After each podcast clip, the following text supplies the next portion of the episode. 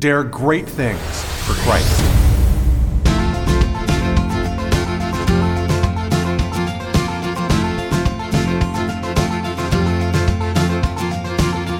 Christ calls us to dare great things. In the marketplace, as well as in the mission field, there has never been a time like the present for the spirit of the Catholic entrepreneur. Now is the time for men and women of great courage and great vision to engage our church and our culture. Now is the time to dare great things. And here is your host as we dare great things, Father Nathan Cromley, the president and founder of the St. John Institute. Courageous leadership requires courageous leaders. And that's what we find in the lives of many saints. But few saints excel in the area of zeal and apostolic labors like St. Junípero Serra. I'd like to look at his life in particular because it reminds us of the urgency both to spread the gospel and to be willing to lay down our lives in order to make this happen. Obviously, this is something we could apply to all of the calls of God in our lives. Hi, everybody, and thanks so much for being here. We are continuing to look at the inspirational lives of the saints because, frankly, we all need a little inspiration. I mean, when we're looking at a difficult situation in our own world, be that in our families, in our lives, in our country, the challenges that economics and social pressures can face us with can leave us feeling dispirited. Sometimes this dispirited, each one of us reacts differently to that. And a lot of people turn into like a victimal state, where they kind of just end up thinking life shouldn't be this way. It shouldn't be hard. And that somehow or other, it's either their fault or it's everybody else's fault that it is hard. And, we just have this temptation to say that therefore, basically we're not made for this time. And that this time is not made for us. But as you can tell, that attitude is simply not helpful. I mean, that's not going to get us out of the pit. Claiming that we shouldn't be in the pit, claiming that it's wrong that we be in the pit, is not what's going to get us out of the pit. What we need now is a spirit of leadership that stands up and says, no matter what the circumstances around us, we're going to turn this into an opportunity. And we're going to meet the challenge that's on the outside of us by a spirit that comes from the inside of us. Okay, you got to always remember this. When God converts the world and sends his Holy Spirit down upon the apostles, he sends it upon them from the inside. We see this as what happens, for example, when Jesus rises from the dead. He breathes on the apostles. It's a really kind of strange gesture, right? You're like, why in the world would he breathe on them? That just doesn't strike us. It's the only time that it says that in the scriptures, that he breathes on them. And each time when there's a breath in the Bible, in the Old Testament, it always refers to an act of giving life. But God breathes into the nostrils of Adam, and Adam comes alive. Elijah breathes into the person who is dead and raises them up from the dead. Jesus breathes on the apostles to give them this new life that, in other words, to animate the body from the inside. The Greek philosophers used to look, for example, and say, what's the difference between a rock or the earth and a lizard?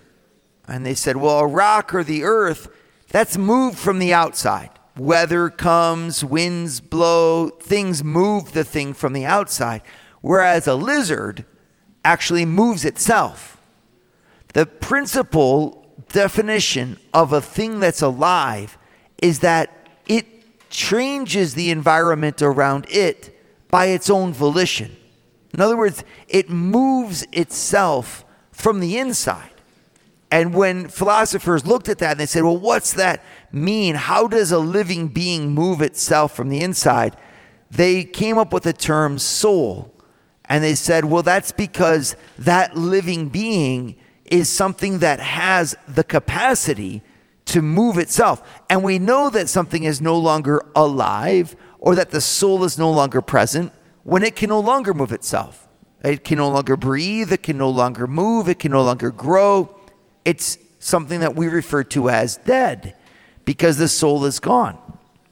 And that principle of the soul is on the inside of the person or of the living thing. And the more that we get in touch with that principle, the more that our life becomes free. In other words, if I really want to live the life that I want to live, I've got to stop looking towards the outside to give me permission to live the life that I want to live. All right? There are definite constraints to different aspects of our life on the outside. But at the same time, there is a spirit that we can well up within us that can transform a lot of those constraints creatively to do our will. And, you know, you can definitely go overboard about this and become some sort of Ubermensch, you know, right out of a Nietzschean philosophy, right? That kind of says you can do anything that you want. It's a matter of overcoming, etc.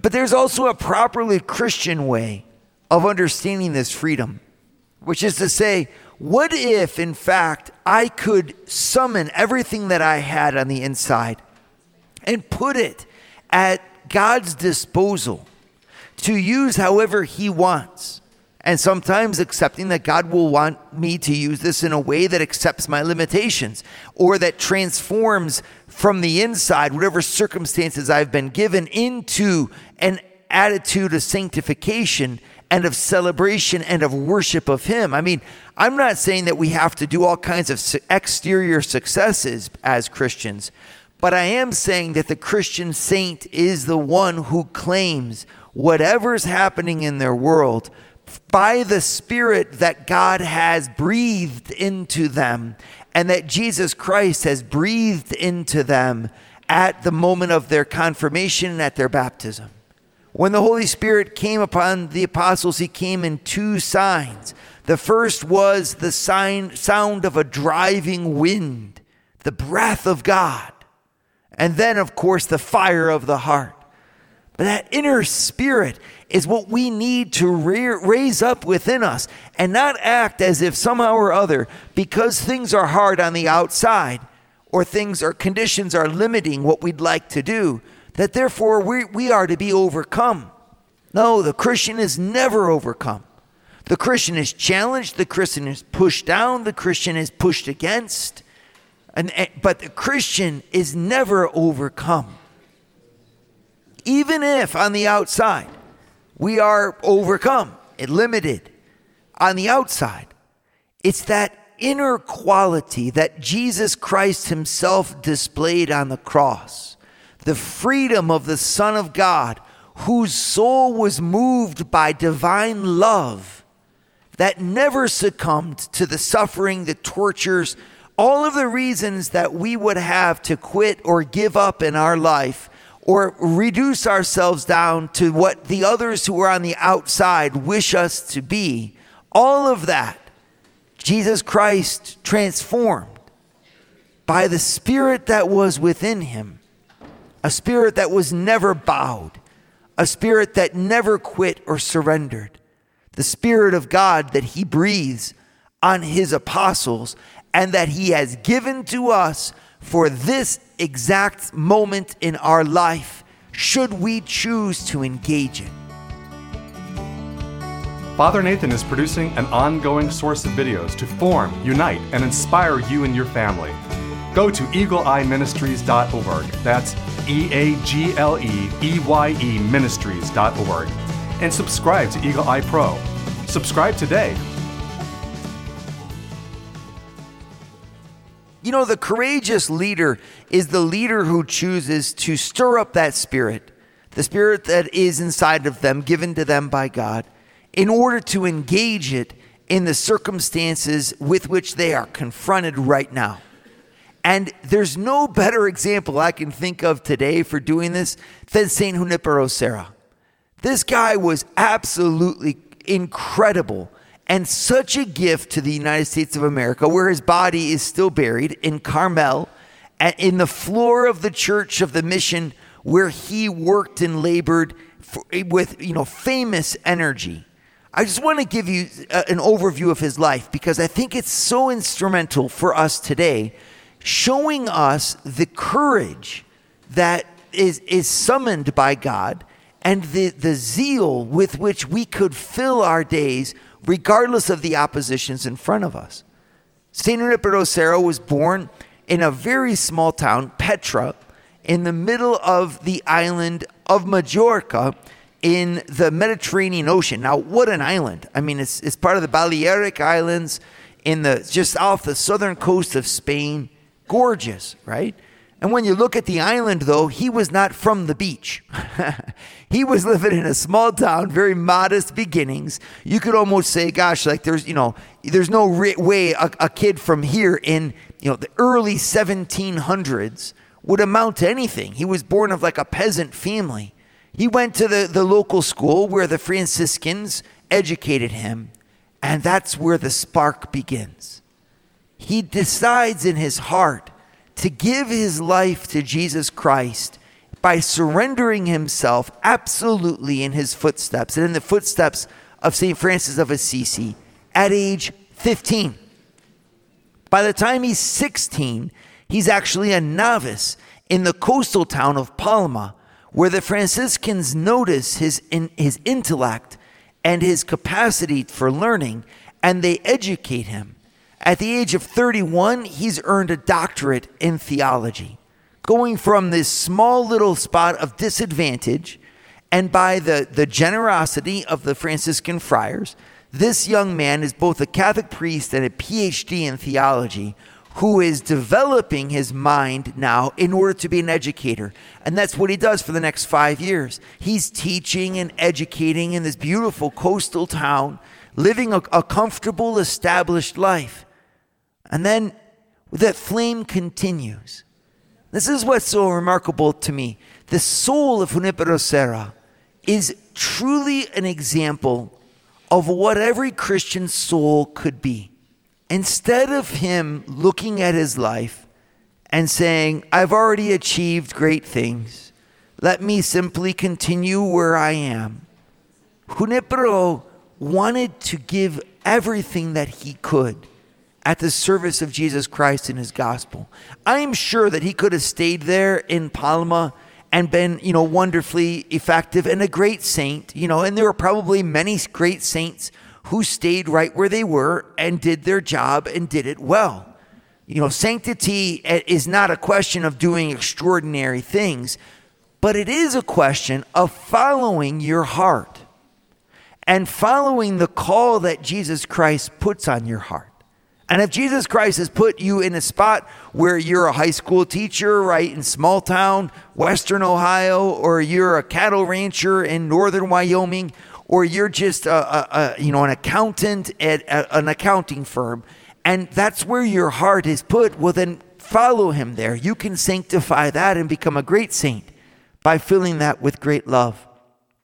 But there are some souls who reveal to us on the outside that even if we're not called exteriorly to do incredible things or things that are noticed by everyone around us as astounding feats for the gospel, we are called to live where we are with an incredible zeal, an insatiable zeal, a love for God and for our fellow human beings that fills our lives with meaning and fills our hearts with purpose. And Junípero Serra's life demonstrates this on the outside, because at age 36, that young college professor, well-established, happy priest, decides to leave it all again and to leave his native country behind forever and to journey to Mexico as a missionary. And now think about crossing the ocean, how long that would have taken. 2-3 weeks on a boat heading out from Spain to Veracruz, Mexico. And when he touches down there, instead of taking, a normal, way of getting to Mexico City, some 250 miles away, this young fervent priest at age 36 decides he's going to walk it on foot. It's a total climb of over 7,000 vertical feet in elevation. You have to go up over a mountain range just to get over there. Long road, 250 miles, and touching down there in Veracruz, he decides to walk it on foot. And it's here that he gains a cross that's going to make his missionary life even harder. Already, young Junípero is a severe asthmatic. So it can't breathe very well, and he's crossing mountains in a brand new terrain. You can imagine all the different molds, all the different allergies that would have affected that asthma, and he just pushed through it. And he's spending the night in a barn on his way to Mexico City, begging his way, of course, across the road, and a bug bites him. Now, some say it's a mosquito. It must have been one heck of a mosquito because he has an allergic reaction to the bite. And is scratching his legs so much that his legs become ulcerated. His one leg in particular becomes ulcerated, and the ulcers never heal. So he has, for the rest of his life, he dies at the age of 70. He's 36 at this point. So that's literally for the second half of his life, the next 34 years. Junípero Serra's got a condition of an ulcerated leg, bleeding, open wounds. The infections from this bug bite never go away. This is, of course, before modern-day antibiotics. And he continues to push on. He gets his first assignment, and he's up in the Sierra Gorda mountains, some 200 miles north of Mexico City, where he works with mission churches for 8 years. Loves that job. He's teaching the local people. He's translating the gospel and the stories of saints into them. But at the same time, look where the mountains are. Those are high mountains. Those are 8,300-foot mountain peaks around there. So he's in elevation with the natives, teaching them about the love of Jesus Christ. Then he goes back down to Mexico City after 8 years. Then he's sent out to coastal mining villages to keep doing the same thing. And he must have really stood out for the Franciscans in the area because of his incredible zeal and his capacity, because at the same time as you're teaching them about Jesus, you're teaching them about the economy, you're teaching them about living, you're governing these people. And that's when the next era of his life begins. At age 54, he's not done. The fire burns up in his chest again, and Junípero Serra is summoned to go to the California missions, uncharted territory, to convert the natives who know nothing about Jesus Christ. And he says yes. Father Nathan has founded the St. John Institute, the MBA program that develops students into the leaders of tomorrow by giving them a missionary's heart and an entrepreneur's mind. Visit our website at stjohninstitute.org. Dare great things for Christ. If we follow the life of Junípero Serra, it's only at the end of his life. He almost finishes like a crescendo. And wouldn't that be something for each one of us? You know, because a lot of us don't look at our lives that way. We just live according to the natural purposes. I grow, I have a crescendo till I find my spouse, and then I have a crescendo as I have kids. And then I'm in a decrescendo from there on out until I just kind of bid farewell to the world quietly, you know, in a quiet way. And while that might be the way of the body, the way of the soul, it should not be that way. In our soul, we should be in an ever-increasing intensity of love for God and for our family. And I think most people do that. But what's extremely remarkable about Junípero Serra is that his crescendo was visible. At age 54, he gets asked by his superiors if he's willing to go to be a missionary there in where have been no missionaries before. The natives still living in their pagan religions according to their various tribal customs. And Spain is opening a new colonization effort for the California area. And as they do that, Junípero knows this is going to occasion a whole transformation of the way of life for these natives, and he'd like to bring the Catholic faith to them. And so he agrees to go along with the colonizers in order to help the natives to embrace Jesus Christ and to know Jesus Christ. And so he begins a journey. Now, at this point in his life, Junípero has already walked with an ulcerated leg over 6,000 miles by foot. In the next 15 years of his life, the final 15 years of his life, Junípero Serra will have walked a total of 24,000 miles.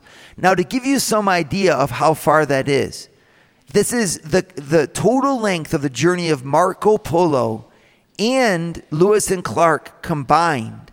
They do not equal the total amount of footsteps that Junípero Serra put down out of love for Jesus Christ. What was at the heart of such extraordinary zeal? I mean, when you think about it, in 15 years, he founds 9 missions. So if you do the math on that, that equals he founded a city every 20 months. Think about that. And these cities still exist today.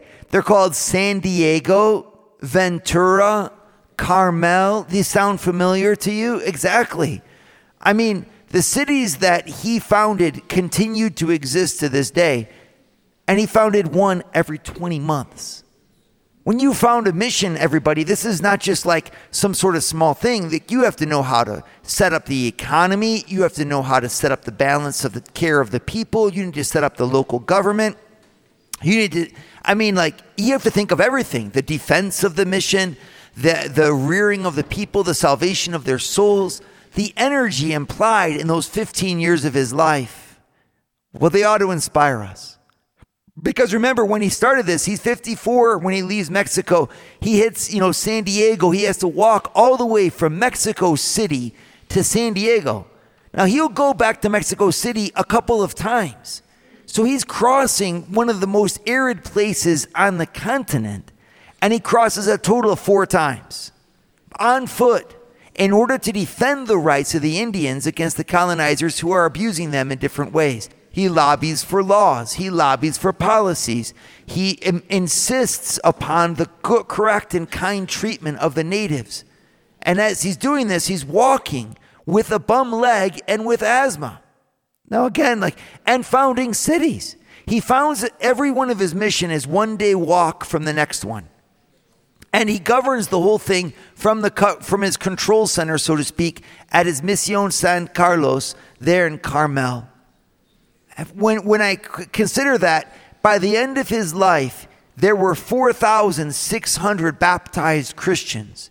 When you do the math on that, that's 1.2 per day for every day that he was out there. What an amazing fruitfulness. Not only do you, and this is only in the last 15 years of his life, and you think, what did it cost him? What did he have to sacrifice for that? How many sleepless nights? How much worry? How many stresses must have been inside of him? Who was it that he could share with? He was far away from his home. He comes from this beautiful small island in the Mediterranean, and he ends up on the coast of California. He's going to die away from his own people. He's going to die in a colony. And along with him, there'll be all of the people that he supported and all of the controversies that he was involved in and his tireless energy. When I think of his life, I just think, what a beautiful overachiever for God this guy was. Just a beautiful overachiever. His whole life was pushing the envelope. Coming from a small town in the center of the island, he goes to the major port in the city. And in the major port in the city at age 16, he's already a friar. And by the time he's 31, he's a PhD and a priest. And then he decides to set sail for Mexico, where he walks by foot 250 miles to Mexico City. And then after evangelizing 15 years in Mexico, goes again as a missionary. He's a double missionary. Once from Spain to Mexico, once from Mexico into the colonies up north into Alta California. And there he founds the missions as he goes, crossing the Baja Desert. He goes all the way into Southern California and founds 9 different cities, in each one of them replicating the same effort. But this is in the later part of his life, all with asthma, all with a bad leg, all without support, except from Jesus Christ and his blessed sacrament. When you think about this, I think about our own lives, and I I see so many reasons for me to say, you know, the effort just doesn't seem to be needed. We live in a country today where we have achieved so much and we have overcome so many obstacles. It's so tempting to think that ease is the way that we ought to be living. But Christianity is not a religion that deals well with ease. Christianity is a religion of love and of the cross, and it feeds on sacrifice. Is sacrifice present in our life? I wonder if I look back at Junípero Serra, whether he died a happy man. I wonder if when he was alive, if he was happier than I am. You know, a lot of times we look for happiness on the outside. We look for it in drink. We look for it in recreation. We look for it in all kinds of things. And I mean, all those things are fine. You know, if we had a nice car, if we have a nice house, if we have a nice couch in our nice house in front of our nice TV, you know, and all these things are just fine. But you kind of wonder if what we don't pay in order to enjoy that comfort, if that's not perhaps too high a price. Because what we pay is the opportunity to dare something great and to sacrifice ourselves for goals and ideals that are bigger than us. And maybe the impact that that makes on our family is to create a family where it's all about themselves and their own pleasure. And we lose that conquest of soul that keeps our spirits alive and that makes human beings truly great. The conquest of the soul that Junípero Serra embodied, he never stopped. He pushed forward. His motto rings in our ears today. Adelante, siempre adelante. Forward, always forward. Never back, always forward. Pushing himself towards that culmination of seeing the great Jesus, welcoming him in heaven. May you and I do the same. Dare great things for Christ. Share your feedback with Father Nathan. Send us an email at info@stjohninstitute.org. That's info@stjohninstitute.org. And don't forget to subscribe to premium video content to form, unite, and inspire you at Eagle Eye Pro on our website, eagleeyeministries.org. That's eagleeyeministries.org.